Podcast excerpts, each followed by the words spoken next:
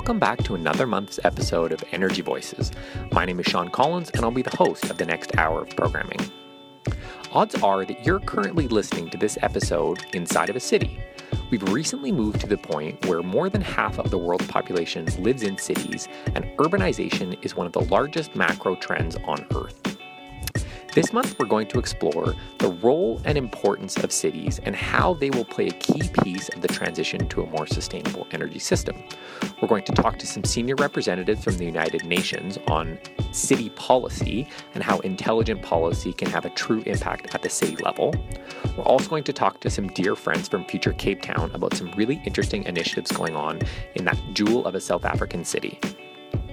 We're also going to take time to talk to a bicycle engineer from the City of Calgary who's going to explore some of the tangible problems and opportunities that come when you try to experience transportation mode shift in a city. Changing behaviors is one of the most difficult things that we try to do as human beings, and Jason's experience and stories paint a fascinating case study of the trials and tribulations and benefits of working around some truly innovative solutions to city-specific challenges. We're going to finish the show off with an interview with the Green Building Council of the United States. The Green Building Council are the lead certification body in the world and have been responsible for some of the most ambitious efficiency improvements in the built environment on Earth. Without further ado, we're going to kick off this month's episode of Energy Voices with our recurring segment on This Month in Energy from Student Energy co-founder Kaylee Taylor.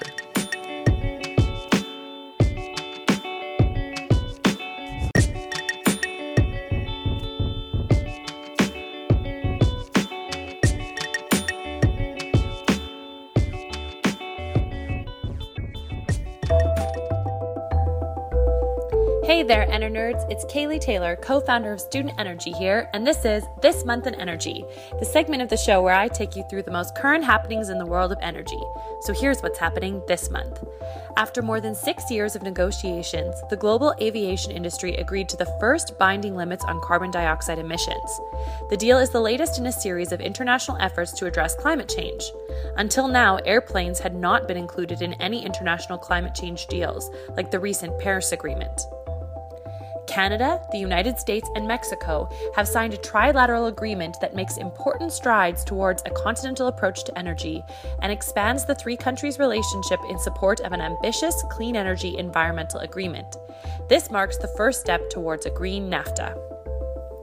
In his final budget, President Obama asked Congress to double investment in clean energy research and development to $12.8 billion by 2021. Unfortunately, Republican leaders in Congress have already said that they don't plan to help enact Obama's budget plan. The first auction for the electricity sector in Mexico will be held on March 31st and has already been oversubscribed 15 times the capacity of electricity and clean energy certificates in its initial solicitation. China's new installed wind capacity reached 30.5 gigawatts in 2015, representing a significant growth of 31.5% from the previous year. The increase was due mainly to a new policy that will be lowering the country's feed-in tariffs for wind power in 2016. Work has begun on the world's biggest floating solar farm in Japan. Space-starved Japan began building floating solar farms in an effort to increase renewable energy in the wake of the 2011 Fukushima nuclear disaster. The power plant will supply enough electricity for nearly 5,000 households when it's completed in early 2018. The New Deal on Energy for Africa was launched at Davos during the World Economic Forum. The plan aims to unite the private sector and local governments on energy capacity building projects to achieve universal energy access in Africa by 2025. The New Deal has four major goals for electricity expansion: add 160 gigawatts of on-grid generation, create 130 million new on-grid connections, increase off-grid generation to add 75 million connections, and increase access to clean cooking energy for around 130 million households. Meanwhile, in East Africa, Kenya has nearly doubled its electricity exports to Tanzania and Uganda thanks to increased geothermal power generation. The European Commission has presented a package of energy security measures aimed at strengthening the EU's resilience to energy supply interruptions, especially gas supply disruptions. Some of the proposed measures are decreasing energy demand, expanding renewables, and diversifying energy sources, suppliers, and routes. Indian mobile services provider Bharti Airtel Limited has announced the migration of 40,000 of its telecom towers to operate on battery hybrid, lithium-ion, and solar hybrid technologies. The company has committed to reducing carbon emissions by 70% in 2018. After the EU sanctions on Iran were lifted in January, Iran has started exporting oil to Europe once again. On February 14th, it delivered the first 4 million barrels of oil to companies in France, Spain, and Russia. Iran plans to rebuild its relations with Europe, which used to be its number one trading partner on energy before the sanctions were imposed. France announced that it will pave 1,000 kilometers of road with photovoltaic panels in the next 5 years. Once the project is completed, the new roadways will be able to supply electricity to 5 million people, or about 8% of the French population. And that's all for this month in energy.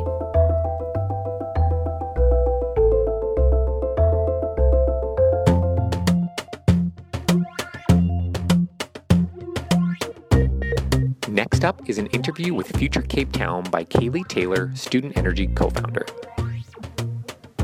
I'm joined in the studio today by Rashiq Fataar, the founder and director of Future Cape Town. Not only is Rashiq a very good personal friend of mine, but he's also a huge champion for urban sustainable development.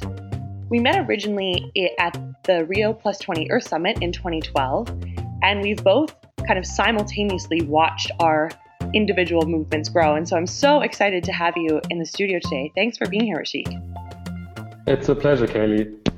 So tell me a little bit about yourself and about Future Cape Town, or I know, maybe tell our listeners about that. Great. I'm an urbanist. I'm passionate about cities and even more passionate about the public being able to be part of any discussions or plans or visions for cities in any way that they can, whether it be social media or meetings or workshops. And I felt that after Cape Town hosted the FIFA World Cup that not many people could comment on infrastructure plans. Not many people were even aware of the buildings going up, the designs. They didn't feel like they had a say, and the dialogue and debate was very narrow, among really wealthy resource residents rather than being some big city visioning process.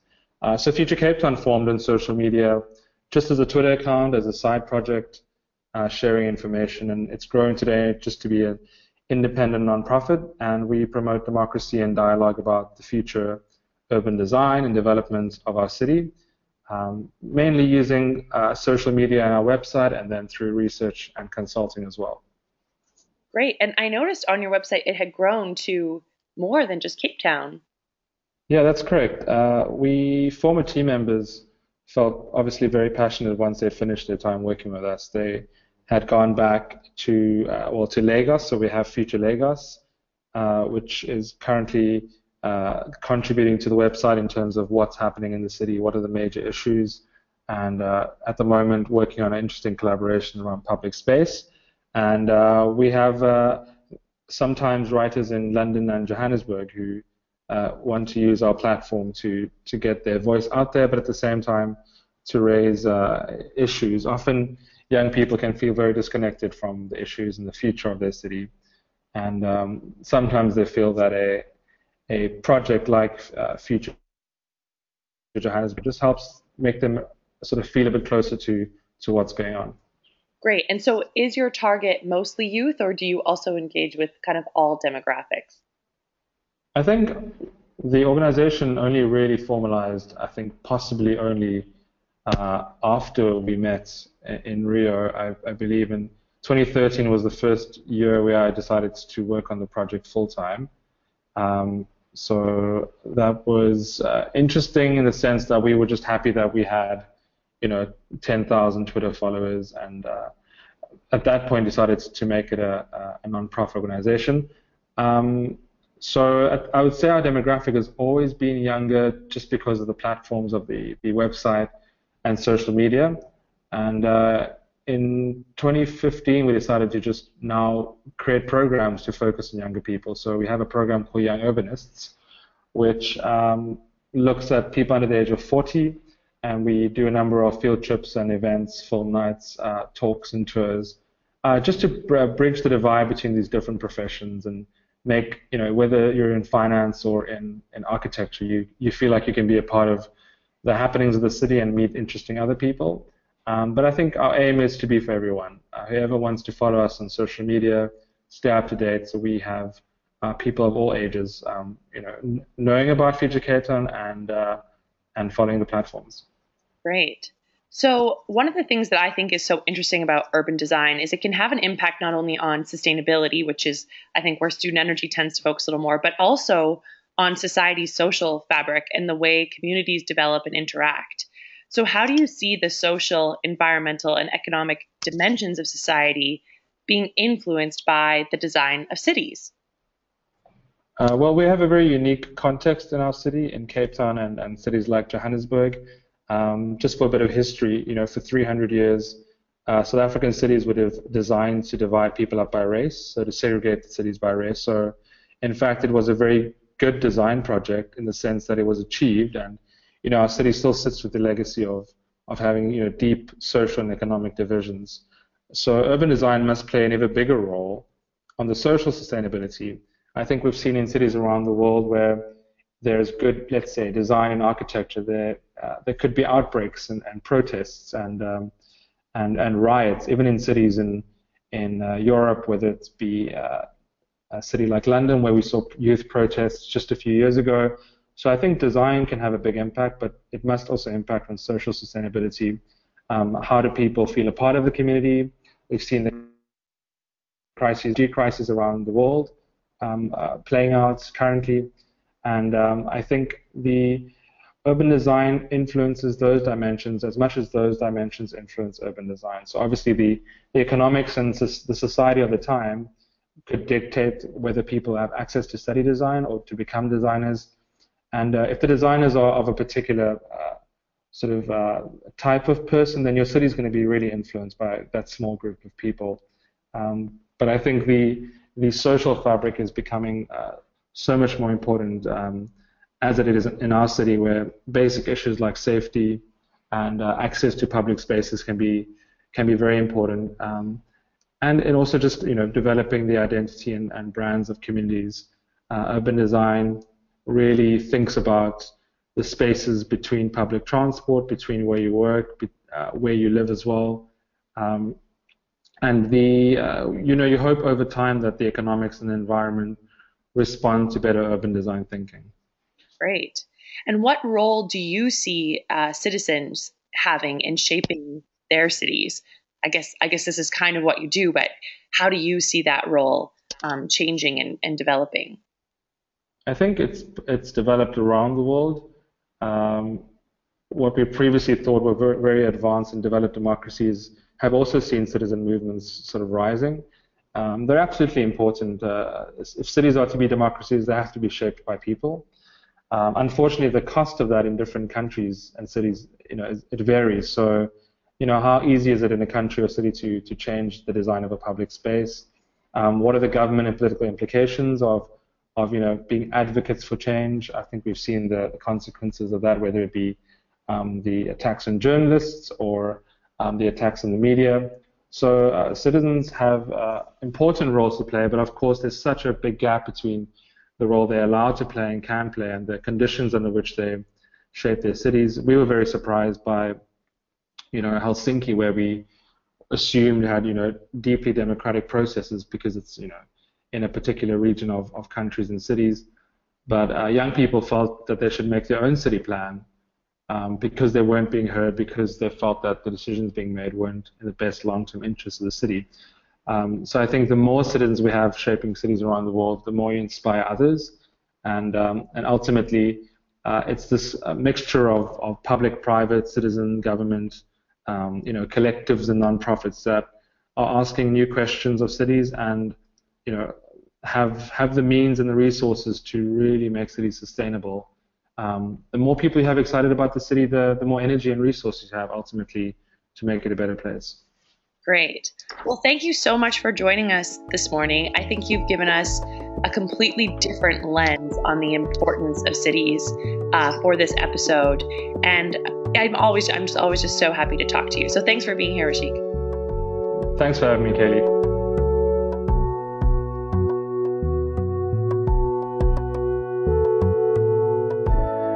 Today on Energy Voices, we're talking to Stefanos Focu, who's the Director of Environment and Development Division of the United Nations Economic and Social Commission for Asia and the Pacific, so the UN ESCAP. Stefano also previously held the role of the United Nations Environment Program Cities and Lifestyles Unit, so we're lucky to have him giving us an overview of sustainable cities to kick off our episode on cities and climate change this week.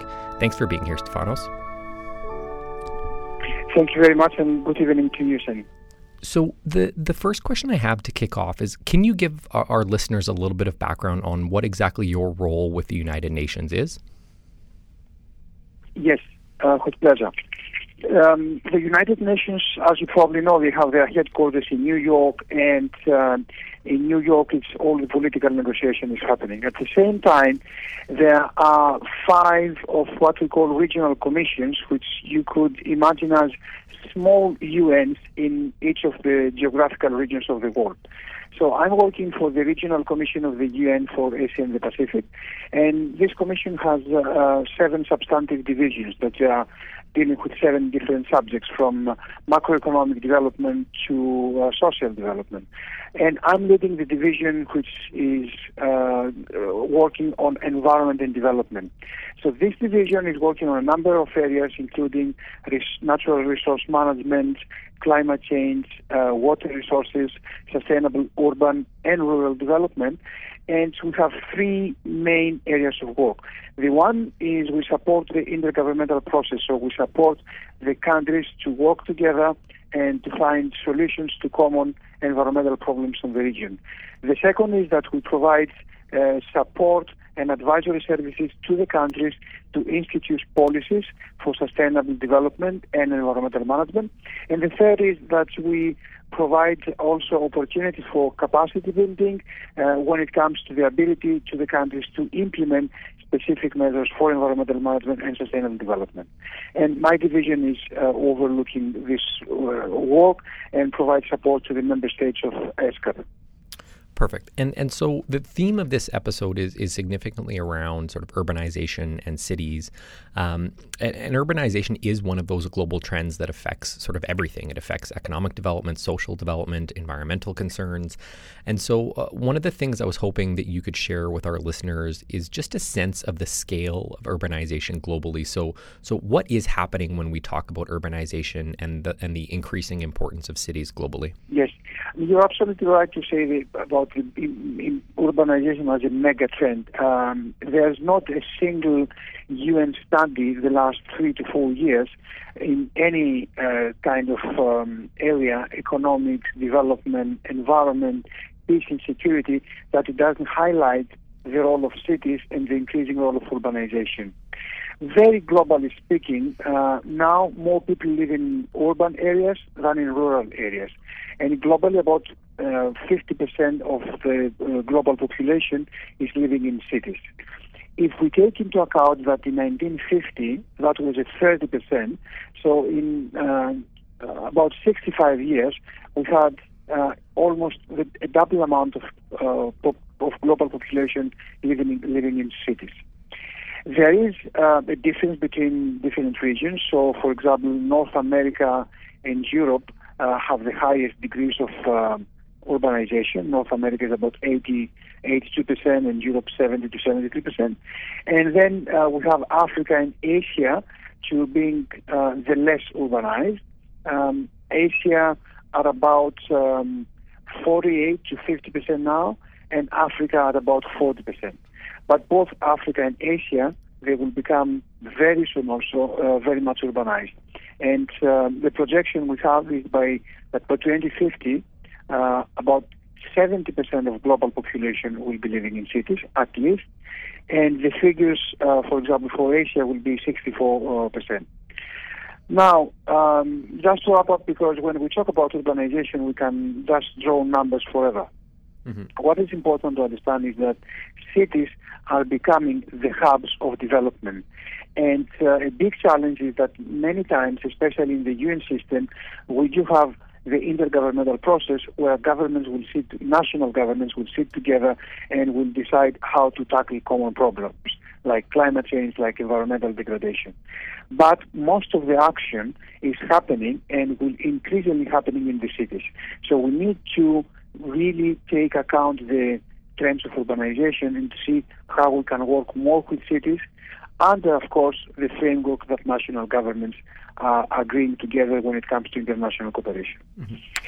And so when you talk about sustainable development, what are some of the components that make up sustainability within a city? So I feel like often we have this global conversation about the global environment and global climate change and some of these sort of macro issues. And so can you maybe bring it a little bit closer down to earth for some of our listeners on what are some of these components that make up sustainability within a city?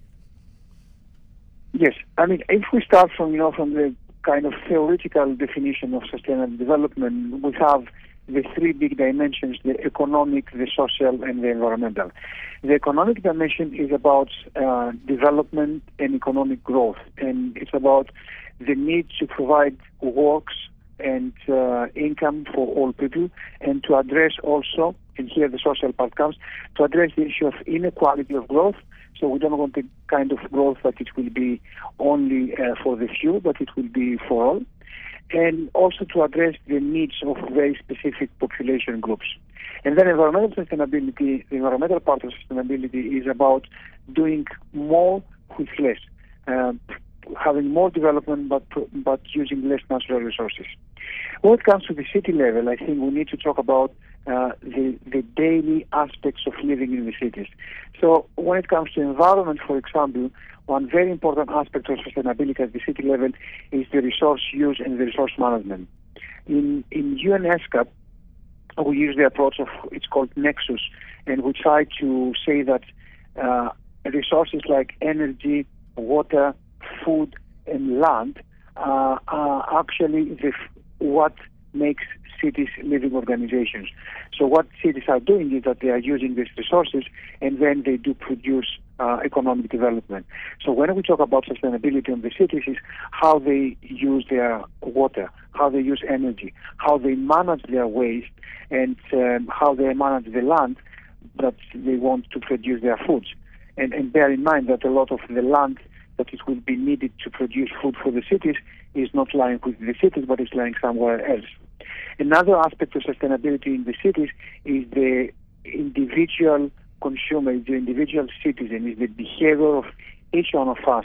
And it's a behavior that it could be for very simple things, for example, what we will eat today and what kind of products we're going to buy, up to very important issue when we are not individuals as citizens, but we are individuals as businessmen, as institutions, on what kind of energy we will use, what kind of investments we are going to promote. So I look at the part of the resources, and then the part of the individual responsibilities as two big elements. And the third big element of the sustainability of the cities is the institutional responsibilities, what the mayors, what the city administrations will do in order to provide a better environment to the citizens. And when it comes to the institutional arrangements, I think one of the biggest issues today that we have to address at the city level is the air pollution and generally issues of pollution that they are affecting the health of the citizens. So environment and health is another very important aspect of sustainability at the city level. And so how does the UN and the UN process, you sort of talked about how the UN tends to convene and work at some of the national level issues. And so how does the UN get involved in some of these more micro, local, sort of city level issues? So you talked about some of the need for working on things like air pollution and creating the environments through which people can develop and have the economy and social and environmental components. But maybe walk us through some examples or a case study on how the UN has been able to sort of influence some of these conversations to make cities more sustainable and livable. Yeah, I would say first that we need to make clear that it's impossible for the UN to work in every city in the world. Even if we get, for example, the numbers like the 500 biggest or the 1,000 biggest city, we don't have sometimes, and we don't have the capacity, and I'm talking about mostly the financial capacity to work in those cities. So our work is happening in three levels. One is the analytical level, where we try to find out what's happening in the cities, analyze the situation when it comes, for example, down to the management and the use of resources, and give to the cities globally and regionally some specific messages on where they are when they use water, when they use energy, when they produce waste, so they can start comparing themselves. And the second is we have what I will call a number of pilot initiatives. Here in ESCAP, we're working on an initiative that we try to go down at cities, and we have some pilot cities. We have, for example, in the Philippines, in Bangladesh, and we have selected some cities there. We study with the city administrations what exactly happening on sustainability at the city level, and then we try to support the city administrations to do three things: to design better policies for the cities, to design and better investment plans for their cities, because if we want to improve sustainability, we need a new infrastructure. And then third, we try to support the cities to develop a better capacity on managing the cities in a more sustainable way. Now, this is the pilot work, and we hope that with the pilot work, we can inspire some change at the city level. Of course, we don't have a very big reach, but then we hope that within the framework of international cooperation and South-South cooperation, cities could start to work together. So our hope is that if we work with a couple of cities in the Philippines, then these cities could start working with other cities in the Philippines or other countries to pass these messages. Mm-hmm. And the third area of work of the UN at the city level is we participate in some global initiatives where we try to bring the mayors, the city administrations, the voices of these people within the global initiatives, so we make sure that the voices of the local people are heard in the global level and they do affect the global agendas. Mm-hmm. And I think that's important to bring up because you've seen some of the groups that are most adept at responding to climate change and having sort of tangible on-the-ground change can often be cities. So energy efficiency projects and programs can be really impactful when you get an entire city sort of moving in the right direction. So I think that's some great background. I want to switch gears a little bit with our organization being called Student Energy. We obviously tend to focus and put the student and the energy lens on these sorts of topics. And so what role do you see energy playing in the conversation around sustainable cities? So we've mentioned economy, environment, and social aspects, but can you maybe walk us through a bit more background on where the importance of energy lies in these conversations around building and developing sustainable cities globally? Yes. I mean, first of all, energy is responsible for a big number of greenhouse gas emissions. So clean energy, renewable energy is one of the main answers to climate change. And if we see the Paris Agreement on climate change, we will see that there's a huge focus on the importance of a clean energy mix to mitigate climate change and to achieve environmental sustainability. In the cities, I think that we need to see three big aspects of energy. One is energy we need in order to operate our buildings. I don't want to give actually a global figure, but we have done so many studies saying that the buildings could contribute up to 70 or 75% of the energy use at the city level. So we need to look very carefully how buildings are using energy at the city level. And this is where we can make a huge change.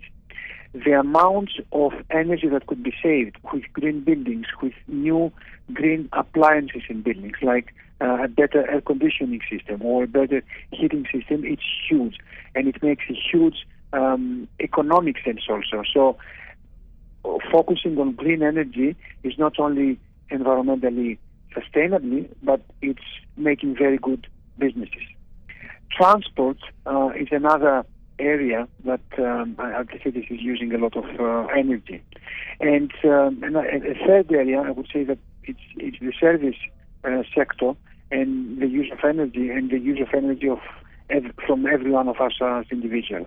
So I think that if we manage to tackle the problem of energy at the cities, we have done a monumental step on addressing climate change and other environmental problems. I don't say that it's going to be enough. We need to address other sectors, but if we deal with energy, I think we will make a huge leap to a more clean and sustainable future. Mm-hmm. And it's really reassuring to hear the work that you're doing around policy development and good policy development at the city level. I don't have the exact stat off the top of my head, but I saw a presentation a few months back where they were saying that it's something like 80% of the buildings that will exist in 2050 have already been built.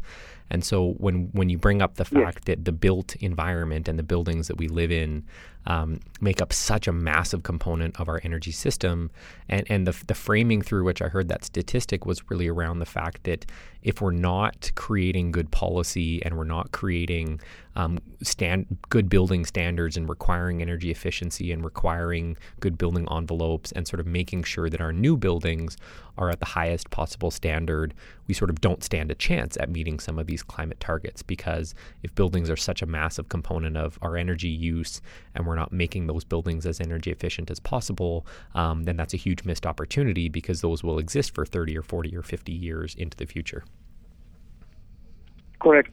And actually the figure we are using, and it's supported by a study that has been done, is that 60% of the infrastructure that is needed to support the development by 2050 is to be built. So it probably might be 80% of the buildings, but we're talking about 60% of the global infrastructure that includes anything and not only buildings. So we are talking about a huge amount of energy that will be needed, and also a huge increase in the energy consumption over the next 30 to 35 years.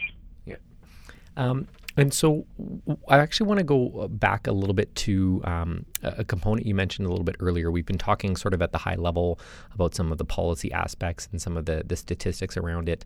You mentioned something earlier around the concept of lifestyles and the role that individuals' lifestyles play in sustainable cities and sustainable consumption. And so I just wanted to touch on that a little bit more. So what exactly is meant by the term lifestyles, and how is that linked to urban development?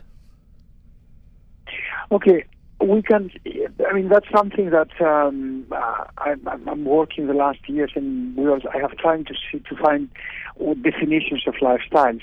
If you try to look a little bit in the literature or even in the internet, you will find so many different definitions. What I would say, to do it very practical and simple, lifestyles, I think a lifestyle is a group of decision patterns that each one of us is adopting. So lifestyles is about the way we eat. It's about the way we have leisure, the way we try to build a house, or the way we are selecting a place to live. It's about every single decision we take about our daily living. And the lifestyles, actually, it's the projection of these decisions in the environment. So when we talk about a sustainable lifestyle, is decisions we can make to reduce our individual, environmental, and climate footprint. One question that I'm getting many times is that, is it really going down to each one of us as an individual consumer, as an individual citizen? I would say probably yes, but with different rates of responsibility. So someone, for example, that it's belonging to what we will call upper middle class, that it has a very huge consumption footprint, it has a much bigger responsibility than another person that is living at the limit of poverty. So when we talk about lifestyles, we need to talk about something that it's a common principle in the international negotiations, which is what we call common but differentiated responsibility. So all of us as citizens, we have a common responsibility to protect our planet, but then this responsibility is differentiated by the degree of the means and the consumption that each one of us has. And to sum up the discussion about the lifestyles, I think that it's a very complex interaction between businesses and people, and decisions that we do as individual citizens and decisions that corporations and policymakers will do for us. And it's sometimes a little bit difficult to attribute that this percentage of sustainability is because of the citizen's decision, this is because of the business's decision. But what we need really to understand is that every one of us has a responsibility. And even if we think that there are bigger responsibilities for other people or with other institutions, I think that we need to highlight this and to say, yes, I know I'm just probably a small piece of the entire system here, but I can do something. What we need to make clear is that we will not ask everyone to do the same because, as I said, we have different levels and different degrees of responsibility. And I think there's a really important piece that you bring up as well, just around the fact that it's the projection of action, that lifestyles are, if you look at where people are trending and what sort of direction they're moving in general, that I think sometimes people struggle with. They can't individually solve climate change, but everyone as a collective working as individuals can do that. And so I really like that framing that your lifestyle is a projection out of what your impact will be. And I think that's a good lens to give to our youth. And I know you have to take off quickly, but as sort of a final question, I wanted to ask you just your advice that you would give to any of our youth or our listeners as far as how they could affect sustainability within their own cities, be it through their lifestyle or through other means. My piece of advice would be to challenge and question every possible thing they are listening about sustainability coming from what we call the business as usual way. So I think the biggest contribution of the youth is to bring an innovative way of thinking, to bring some, I would say, intellectual and social leadership to a new development model. And I think that one of the biggest problems is that as human beings and as societies, we are facing something that is called inertia. We don't want to change the way we're doing things. So the youth should really challenge and question everything. For example, what's the meaning of happiness? Is it happiness about buying more things? Is it happiness about having as many clothes as possible or as many electronic devices as possible? Is it happiness about having a huge luxury car? Or happiness could be sought and could be found on other things that they are not always connected with consumption. So this is, I think, what the youth should do. Challenge and question everything and not take something as granted, and try always to put extremely difficult questions in front of the policymakers, in front of the businesses, in front of the institutions that they take decisions for sustainable development. I just have to commend you. I think you have an incredible way of summing up that conversation about quality of life and happiness. And I think that our listeners will find that a really inspirational piece around the role that they can play in this transition to a more sustainable energy system. So I want to end there and just thank you sincerely for your time and your passion that you put into these sorts of subjects. It is recognized, and we do appreciate you taking the time to sit down with us today. Thank you very much, and all the best to your audience. Okay, take care, Stefanos. Once again, we have Kaylee Taylor, Student Energy co-founder, interviewing Jason Bell from the City of Calgary, a City of Calgary bicycle engineer. All right, I am really excited about this next segment. Today, we are talking about the life of a bicycle engineer. And I have Jason Bell from the City of Calgary in the studio with me. Hey, Jason, thanks for being here. Hey, Kelly, thanks for having me. No problem. So, what exactly is a bicycle engineer? Good question. So in 2011, the City of Calgary approved a cycling strategy that would help bring more bike lanes and more cycle tracks and more pathways to help people get around the city by bicycle. One of the action items in that strategy was to create three specific dedicated staff members to the cause to help roll out the program. One of the positions was a cycling engineer who would help take projects from the planning stages down to detailed design, construction, and implementation, with the end goal to provide more infrastructure, specifically on roadways, to help Calgarians get around the city. Cool. And so what did you study to get into this role, or what's that required to have that role?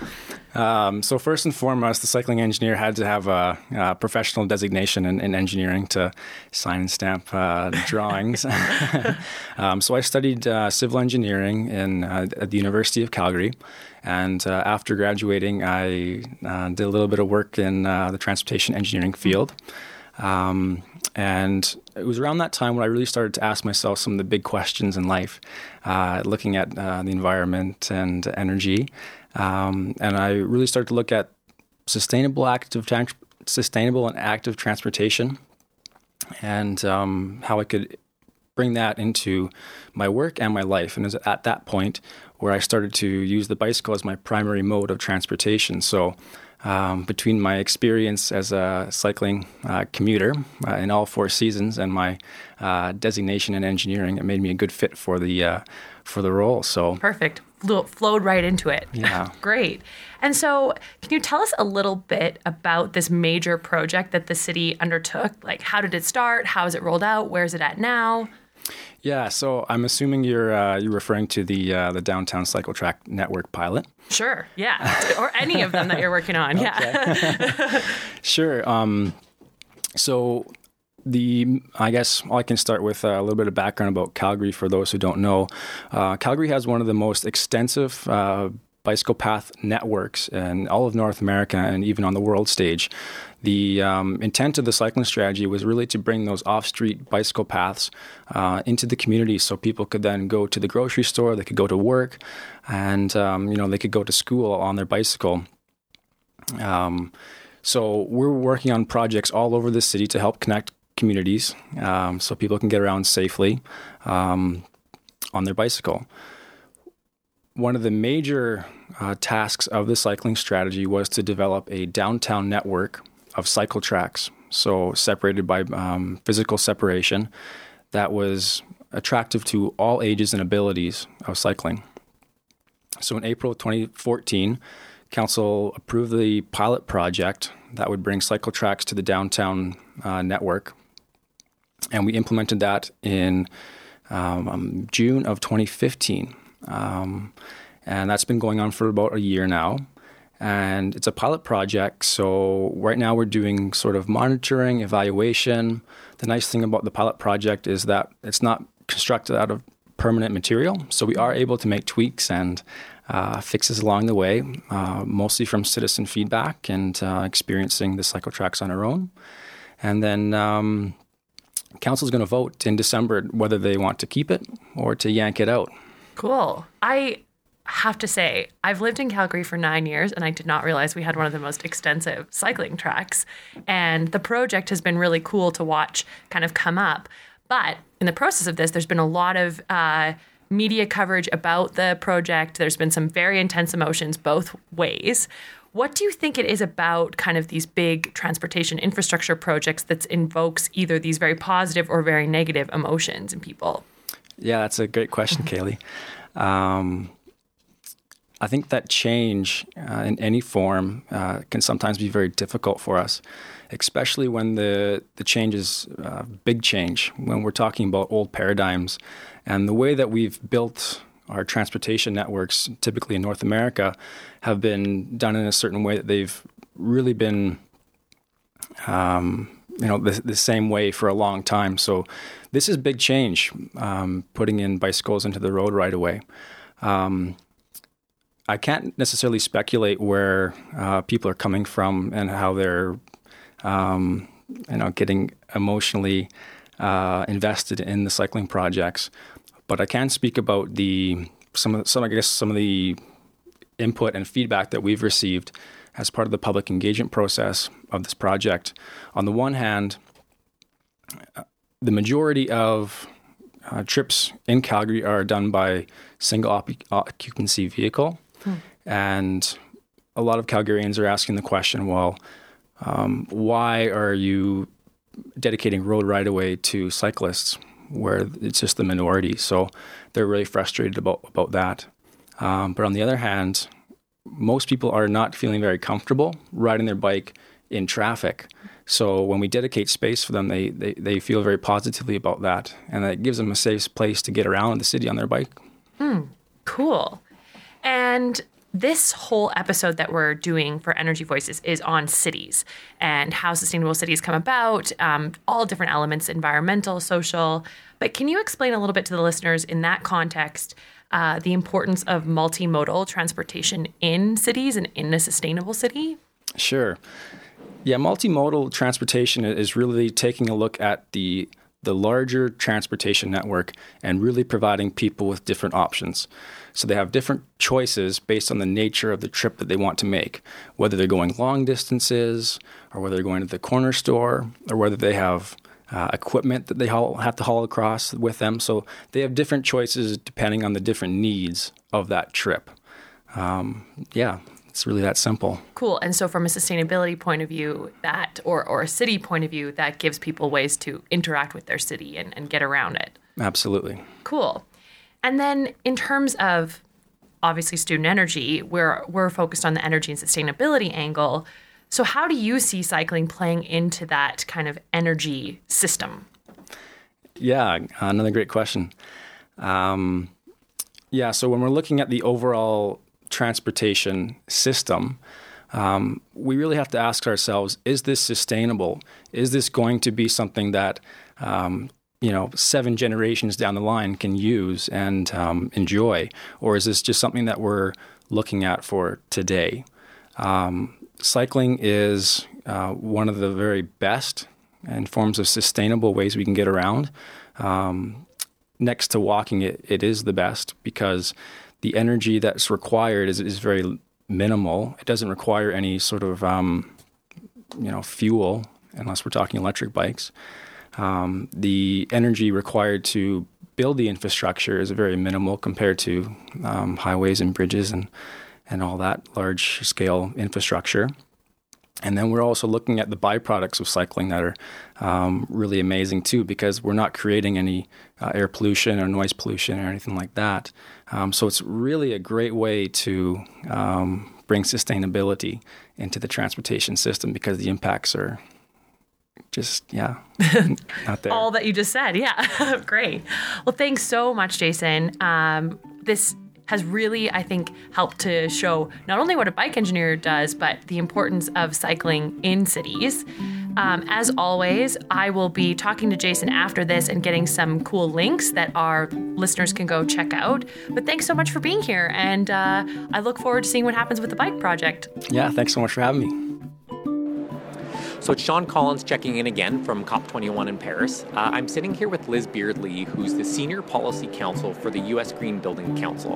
And the U.S. Green Building Council has been one of the most influential organizations in changing building standards and really allowing our built environment to be much more sustainable. So we're going to pick Liz's brain about some of the projects that the Green Building Council has worked on and some of the upcoming initiatives that they have, as well as the opportunities they have to engage youth. So Liz, to kick us off, can you give us a bit of context? So who is the Green Building Council and what have some of your flagship projects and programs been? Thank you so much. The U.S. Green Building Council is a nonprofit organization. We have the mission of transforming the built environment to be more sustainable for people and the planet. And we have been doing that largely through our flagship green building rating system known as LEED. That stands for Leadership in Energy and Environmental Design. And this has been around now for, I think, almost 20 years and has enabled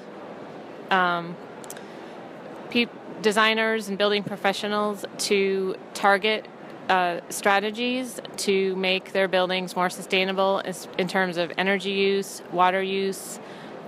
Increasingly, we'll look at embodied carbon. We look at waste throughout the life cycle from construction and demolition debris through waste on site and materials and also indoor environmental quality and site sustainability. And what was the reason that the LEED program was necessary? So maybe a bit of background on how a program that is now so sort of globally scaled, how did it start in the first place, and what was sort of the inspiration behind it? So yeah, I think a lot of organizations and people were interested in doing more with buildings, but there was not a way to sort of coalesce and focus this effort.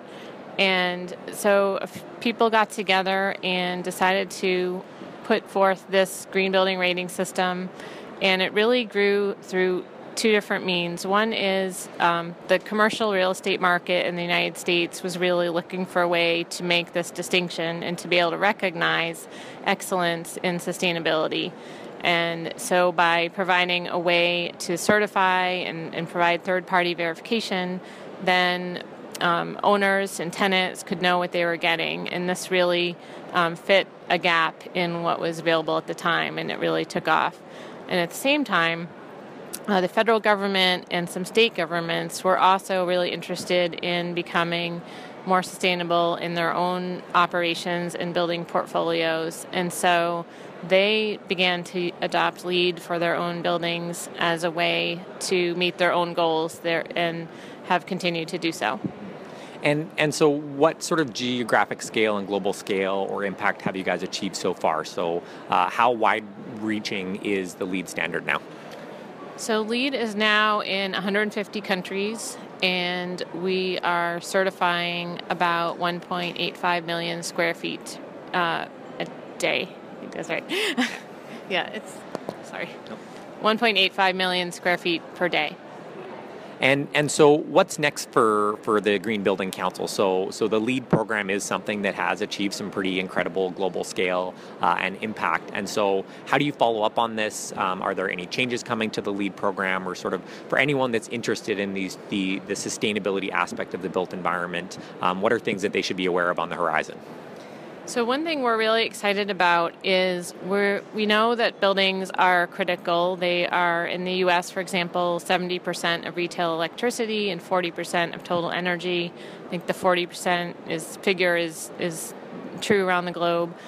But going beyond that, we are really interested in the building energy system interface, and then sort of bringing this same kind of leadership mark to the electric systems. So we have, we're now working with a system called PEER, P-E-E-R, and that system does for the electric grid what LEED does for buildings. So it looks at improving the quality and experience of the electric grid, and to help owners make decisions and prioritize investment to be more sustainable. And so one of the things that we talk about often at Student Energy is allowing youth to participate and engage in subjects and programs that can have a significant difference. And so when you bring up the fact that 40% of electricity usage comes from buildings, that's obviously a massive opportunity to have some efficiency improvements and changes.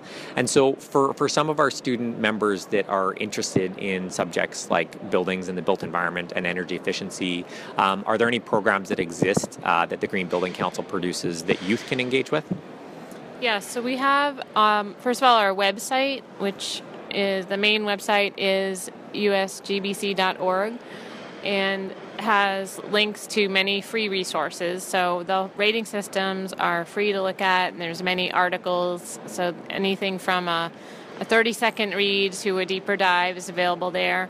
And then on our education platform, there's a mix of types of classes and courses, including an increasing number of online courses about buildings and electricity. There's an introduction to PEER that might be of interest, and some of these are now becoming available in a number of non-English languages as well.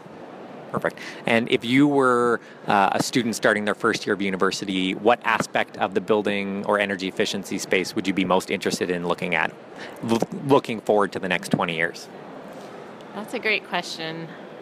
I think you have to find your own passion, just to be open to where things are going and know that they are not going to be, you know, the thing that you might learn in class this year is really, it's learning how to think and how to think big and make connections between, you know, your engineering world, the architects, the planners, and think about building occupants. Maybe that is the one frontier that's getting a lot of tension right now, is how do we better enable people, we're actually trying to call them inhabitants of buildings, not occupants, because occupants implies we're just, you know,